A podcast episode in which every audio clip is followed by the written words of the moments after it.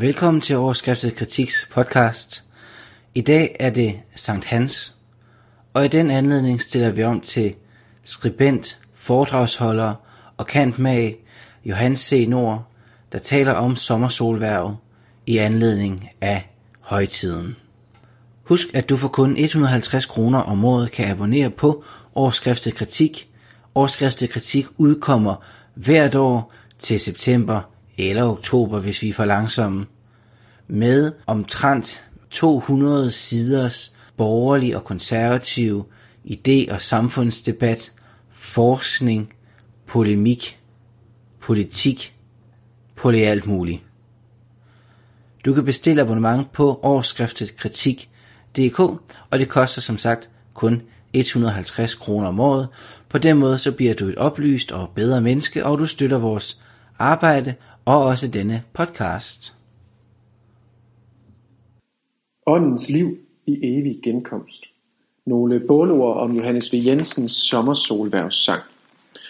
Da ingen i år har udtrykt ønske om at lytte til mig som båltaler, men jeg ikke desto mindre mærker blodets drift mod ord, følger her, hvad jeg kunne have sagt, og altså nu har skrevet og, som du hører, oplæst til helligholdelse af højsommeren.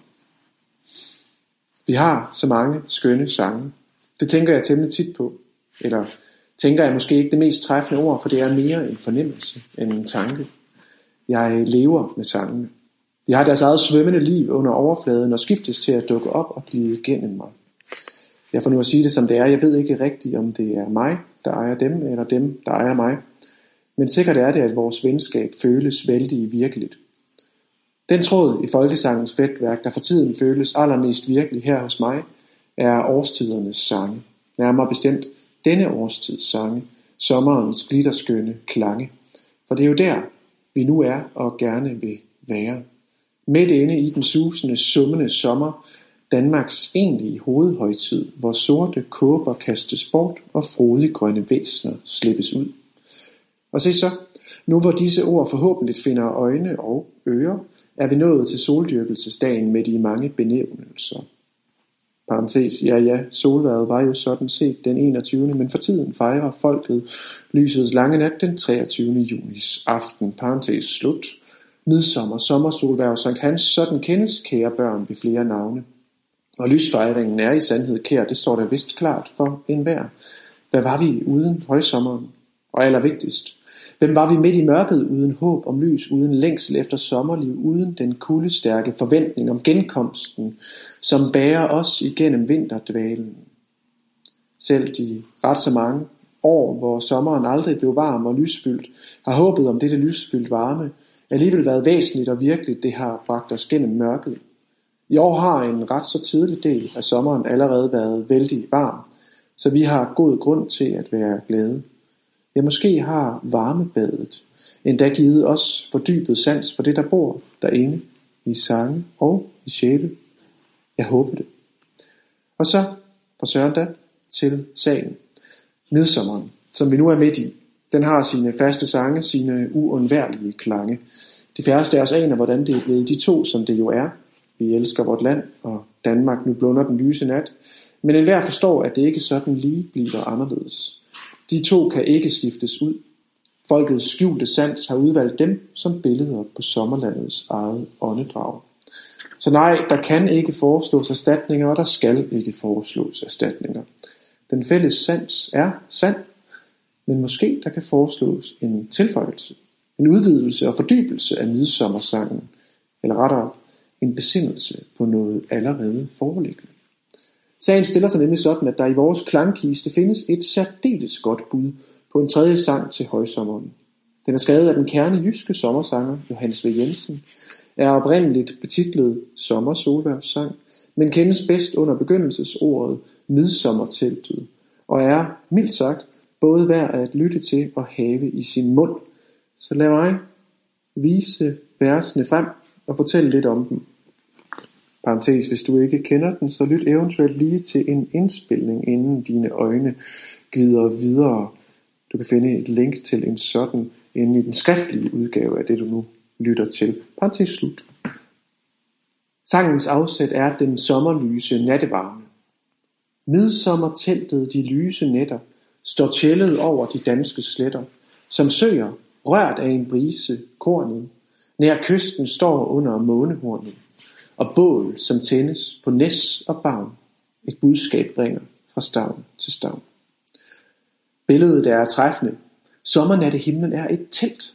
Ja, hvad ellers? Himlen opfører sig væsens forskelligt fra hvad den gjorde i vinters. Nu er den varm.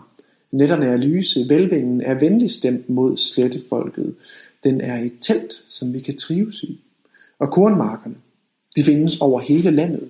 Nogle ligger ganske nær ved kysten, for pokker da for et vidunder, der kan vise sig i månelyset. Når en stille vind berører markerne, ligner deres overflader sortblå bølgegang i søer. Så vidt åbningens billeder af luft og jord og vand. Vi mangler ilden, og den kommer. Bålen antændes, allerhelst på halvøer og forfædres høje, men først og fremmest overalt, hvor mennesker er sammen, og skjulte sanser lirkes op, for ilden har sit eget sprog. Dens knitren er et kodebudskab, et aldrig udslukt vidnesbyrd om universets egen citron. Derfor har det danske folk sin sommerkult. Den næste billedsamling kalder jubelstærke minder frem, i hvert fald her hos mig. Sent høres fugle, som ej vil sove. Det kalder drager fra dunkle skove. Den hvide nat, hvor der vågen drømmes, bedår og mange mod skoven strømmes. Og ungersvenden forsmår sin seng, før sol står op over dugvåd eng. Fuglene vil ikke sove. Nej, Gud vil de der ej, det vil vi da heller ikke. Dobbeltheden er fortrinligt træffende. På den ene side er det fuglene, der ved sommertid jo ganske rigtigt er vågne næsten hele natten. På den anden side er det den sommernatsglade ungdom, der med sanglyden som åndedrag afviser at gøre, hvad trætte typer finder åh så fornuftigt. Sommernatssangerne dækter sig et liv som fugle og følger uden tøven de lyse netters indbydelse til at blive længe, længe oppe og flagrer frit mod højderne. Hvorfor nu denne lykkelige boblen i os? Vi kender ikke svarets fulde omfang, men vi mærker dragningen derude og derindefra. En stemme, der kalder. En løfterig krog i kødet. Vi drages mod det dunkelgrønne. Natten er hvid, og vi drømmer vågent. Tillad mig her som noget åbenlyst, uundgåeligt. En gentagelse og et udbrud. Den hvide nat, hvor der vågen drømmes, bedårer mange mod skovens strømmes. Kære, kære, kære Johannes V. Jydesanger ved guderne, hvor er det hæftigt digtet, eller udtryk mere afdæmpet, men ikke mindre begejstret, som jo altså betyder beåndet. Jensens digt bærer væske fra kræfternes eget kildevæld. Han er indlevet i elementernes færden. Sommerens ild har selv lært ham at hamre rim, der gnistrer, og det er hans egne minder om den i flere betydninger af ordet. Bedårende sommernat, der har vagt driften efter digtning af sommersyner, som kan vække os, der lytter. Og ja, naturligvis er det hans eget yngre jeg, der i en nu bortløbet tid har afvist sengen indtil solen var summet op, græsset lykkevådt af himlens væde, og hjertet blødgjort af en indre hede. Og vi forstår ham, for vi har jo oplevet det samme, og vi ønsker det samme for dem, der kommer efter os. Også nu ser vi det samme, som han så. Sommeren, der breder sin farvelægning ud. Skær sommer breder sin blomsterhønne med alle urter og årets ynde og glædedrukken, der fejrer sommer i skoven jubel og dunk af trommer. Og når raketter og blus er brændt, og asken kold, da er solen vendt. Skal sommer. Det ord er vældig godt, for det er jo sådan det er. Denne årstid har et særligt skær, Sommeren er årets dronning. Hendes strålelys er hvidt, og hendes rang er uanfægtet. Blomsterunderlaget, som pipler frem fra bunden, kan betragtes som en udstrakt høne. Ja, sådan en vi har på vores havestole. Sommeren breder alt det farvede ud på sin jord, og vi får sådan lyst til at sidde i det. Men i al almindelighed holder vi os til græsset og lader farvevæksterne i fred, for blomsterne er gode at kigge på og dufte til. Dem skal man ikke sidde livet ud af. Hovedsagen er, at, at sommeren er julets toppunkt, naturens egen højtid. Den er noget, vi fejrer, et stykke ånds liv, der er fælles for os alle. En kraftgivende undtagelse i sindet, der minder ret så meget om, og også gerne sammenblandes med, hvad gærede drik så ofte gør ved nordboer.